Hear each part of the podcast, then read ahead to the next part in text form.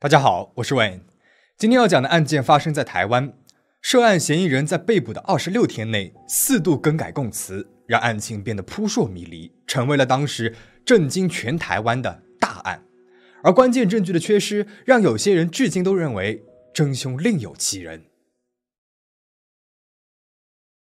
它喝起来会充满了甘醇味，然后有一点点带酸，不过酸中是带甘甜的那一种，很特别。他们一个礼拜上五天班，我来取件。是你杀的吗？为什么要杀成奸呢？是为了钱吗？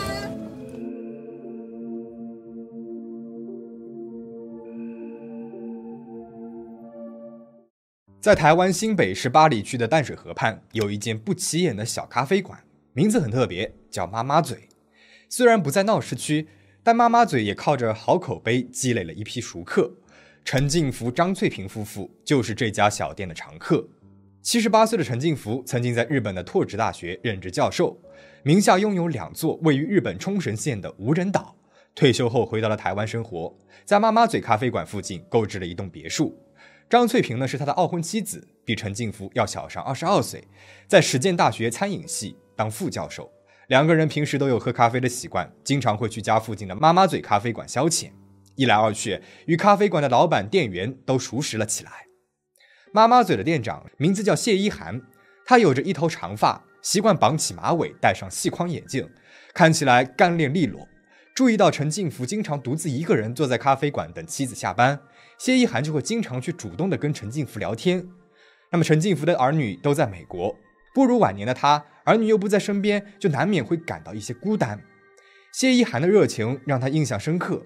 在知道谢一涵的父亲早已去世，母亲靠着菜市场卖鱼的微薄收入供他和姐姐读完大学，陈进福开始时不时的给他一些零花钱作为资助，后来还一次性的借给他五十万元，带他去元大证券开户，每周都会教他投资股票的知识。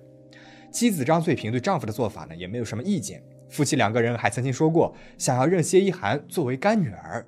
然而好景不长，二零一三年二月二十日。陈进福及张翠萍夫妇的家人突然报警，声称两位老人已经失联了四天。家属们告诉警方，在联系不到两位老人后，曾经登门查看情况，发现餐桌上还留着没有吃完的饭菜，家里面的灯呢也没有关，车子也没有开走，看样子应该不是主观出走。家人怀疑夫妻两个人可能遭到了意外。二月二十六日，警方还在走访寻找失踪多日的陈静福、张翠萍夫妇，案件迎来了转机。有人在八里区淡水河岸边发现了一具严重泡发的男尸，经过技术鉴定，正是陈静福。四天之后，也就是三月二日，警方又接到了报警，在离妈妈嘴咖啡馆近一百三十米外的岸边，发现了一具女性尸体，同样是被泡得面目全非。报警人是妈妈嘴咖啡馆的店长谢一涵。除了报警，谢一涵还通知了张翠萍的弟弟妹妹，在电话当中告诉他们说副教授找到了。未经 DNA 鉴定，张翠萍的家人们就对着岸边刚发现的浮尸哭喊着，这让在场警方人员感到非常奇怪啊！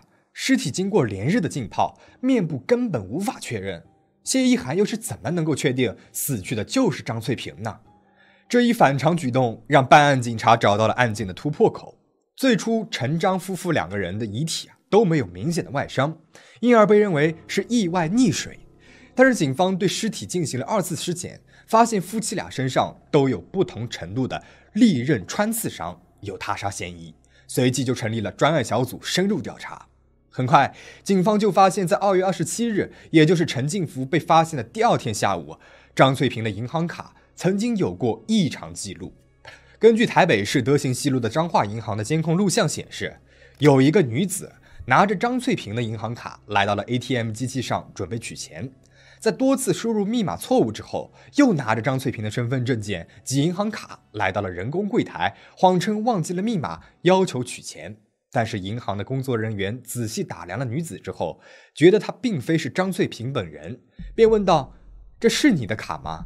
你看起来比照片上可要年轻了很多。”女子回答道：“前阵子出了车祸，去美容医院整形了。”但是银行的工作人员还是拒绝了她的要求。分析调查后，警方发现这个女子就是妈妈嘴咖啡馆的店长谢一涵。她头戴与张翠萍相似的假发，在眼角还画上了鱼尾纹和皱纹，乔装打扮，企图蒙混过关。三月六日，警方将谢一涵带回了警察局询问。最初，谢一涵承认自己谋杀了两位老人，但是第二天，在见过辩护律师之后，谢一涵突然翻供，声称自己绝对没有杀人，是老板吕炳宏因为扩店资金周转不灵，伙同股东欧石成和钟点峰下药杀害陈进福夫妇，自己只是按照老板的意思给陈进福夫妇两个人下了药和尝试去取钱，并未实施杀人行动。三月七日。妈妈嘴咖啡厅的老板吕炳宏、股东欧石成及钟点峰三个人被带到了警察局。面对警方的问询，三个人均矢口否认。但是二月十六日，也就是谢一涵供述对陈进福夫妇痛下杀手的当天，三个人的手机均有长时间关机的记录。因此，虽然无事实证据，三个人也一时无法摘清嫌疑。令所有人都没有想到的是，三月八日，谢一涵再次改口。他说自己是受不了警方的压力，才照警方提示将罪名都推脱到了老板的身上进行供述。你们要我就给你们一个版本。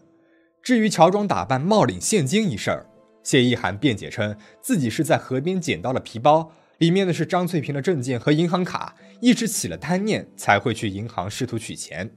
谢一涵的再次翻供，让案情变得更加扑朔迷离了。吕炳宏、欧石成及钟点峰三个人在缴纳了保释金之后，也离开了警察局。它喝起来会充满了甘醇味，然后有一点点带酸，不过酸中是带甘甜的那一种，很特别。二零零八年四月，妈妈嘴咖啡店开始营业。谢一涵是店里面的第一批员工，属于半工半读的那一种。谢一涵国中的时候就在一个饮料店打过零工，那么自己的妈妈也有一个摊位，谢一涵会经常去帮忙。有了以前的这些经验，谢一涵对待客人们热情大方，很会招呼客人，而且工作也认真负责，会把咖啡店打扫得干干净净，甚至连店里面植物树叶上的灰尘都会擦干净。于是大学毕业之后，他从兼职转正，成了店里面的正式员工。很快，他就成了咖啡店的店长。当店长之后，谢一涵在咖啡店里面举办了很多公益活动，比如帮助山上的贫农卖柚子。日本海啸之后，他还组织在咖啡店里面卖保温杯，所得的收益全部捐给日本等等。谢一涵做的这一切，老板吕炳宏都是看在眼里的。对于这个年轻的店长，他十分的满意，却没有想到自己的得力干将居然让自己险些身败名裂，去警察局走了一遭。吕炳宏离开警察局之后，越想越生气。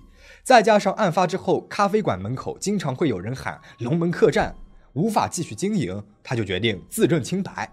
吕炳宏开始查看从咖啡馆到发现尸体的岸边的监控录像，果然，二月十六日晚上十九点三十分，他发现了谢一涵搀扶着张翠萍去往岸边的画面。二十点三十分，谢一涵又出现在了监控画面当中，这次他搀扶的是陈静福。这两次的画面都是在咖啡店后门的监控里面发现的。警方之前只调取了前门的监控，因而一直未被发现。吕炳宏将监控证据交给了警方。随后，警方对谢一涵的住处和办公室进行了搜查，发现了多达十八件贵重的首饰，而这是家境贫寒的他所负担不起的。通过张翠萍家人的辨认，这些首饰正是张翠萍的。在调查了谢一涵近半年来的行动轨迹之后，警方拼凑出了大概的犯罪过程。二零一二年九月，也就是案发前五个月。谢一涵借口母亲过世，伤心到整夜失眠，到两家诊所领取了二十一颗含唑比坦成分的安眠药，期间还亲自服用测试药效。二月五日，趁张翠萍出国期间，谢一涵来到了陈静福家中，给他服用了一定剂量的安眠药。待陈静福失去意识之后，他开始在张翠萍的房间里面寻找北同农会的保管箱钥匙。因为之前曾无意之中得知张翠萍在北通农会的保管箱里面存了价值四千万元的首饰，但是未能够找到。二月十日，谢一涵特意报了跟张翠萍同一时间段的瑜伽班，在课间休息时，在张翠萍的包里面翻找到了保险箱的钥匙。随后，谢一涵拿着伪造的张翠萍签署的文件和钥匙，来到了北通农会，要求取出保险箱内的财物，但是因为拿不出身份证，未能够得逞。在屡次盗窃试图骗取财物失败后，二月十三日，谢一涵将预备好的行凶工具水果刀藏匿在了咖啡店内，寻求机会打算下手。二月十六日下午，谢一涵谎称咖啡店内正在帮吕炳红女儿办满月酒，邀请陈静福夫妇来到店内，在两个人的饮品当中放入安眠药，随后分别将意识模糊的陈静福、张翠萍两个人搀扶到了咖啡店左前方的红树林里。看到四下无人，谢一涵朝陈静福的颈部刺了三刀，陈静福当场死亡。在杀张翠萍时，张翠萍剧痛惊醒，大叫道：“是谁？为什么这样做？”并且抓住刀刃抵抗。但是谢。一涵并未停手，继续狂捅张翠萍颈部七刀致死，随后将两人的尸首推进河中毁尸灭迹。四月十二日，士林地检署以涉嫌强盗杀人罪、诈欺取财罪、窃盗罪、伤害罪、伪造文书罪等五项刑事罪名对谢一涵提起公诉。而这个时候，谢一涵再一次承认了罪行，他说他和陈静福私下有暧昧关系。每次谢一涵去陈静福家里面，陈静福都会让他挑选珠宝，而且案发前几个月，谢一涵说陈静福让他去家里面，陈静福打开了家里的保险箱，里面有价值不菲的珠宝首饰，还有存折，加起来有四千万，这让她起了贪念，开始构思起杀人的计划。因为她准备和男朋友结婚，需要钱，于是，在二零一二年九月份，她开始准备安眠药，而这是她第四个版本的故事了。注意啊。这里她说的自己的动机呢，还是为了钱。但是后来谢一涵又改口说自己和陈静福的关系不只是暧昧这么简单了，而是两个人已经有了不伦恋。谢一涵说，二零一一年某天，张翠萍不在家，陈静福邀请他去家里面吃饭。谢一涵喝完果之后就晕倒了，醒来的时候发现自己躺在床上，穿着别人的衣服，身上还有沐浴露的味道。谢一涵感觉自己被人性侵了，没有想到陈静福却对他说。我是在给你洗澡，就像爸爸对女儿一样。谢一涵虽然感觉被性侵了很痛苦，但是又会经常收到陈静福给他的钱，就这样在矛盾当中，他开始了和陈静福的不伦恋。后来谢一涵告诉陈静福自己要结婚了，陈静福就威胁他要把他们的关系告诉给谢一涵的男朋友。谢一涵不得已把这关系告诉给了张翠萍，没有想到张翠萍不理他，于是谢一涵才决定犯下这起案件。这一次，谢一涵告诉警方，他杀人是因为恨，不是因为钱。谢一涵这次说的是真的吗？他的屡次翻供让案情变得十分复杂，社会上充斥着警方办案不利的言论。同时，警方在距离妈妈嘴咖啡馆八十米处的一家已经停业的洗衣工厂内，发现了一台手推车，手把上呢还有疑似血迹的污迹，这让警方怀疑这里就是第一现场。而发现尸体的地方距离咖啡店仅仅一百三十米，警方认为陈静福夫妇从遇害、藏尸到弃尸都没有离开过八里区，这和谢一涵供称的再到三重地区藏尸有明显的出入。加上目前为止凶器水果刀也没有能够找到，现在只有监控画面以及可信度不高的证言，缺失了关键证物，这起案件的审判又会如何进行下去呢？二零一四年四月到十月间，士林地方法院先后四度开庭。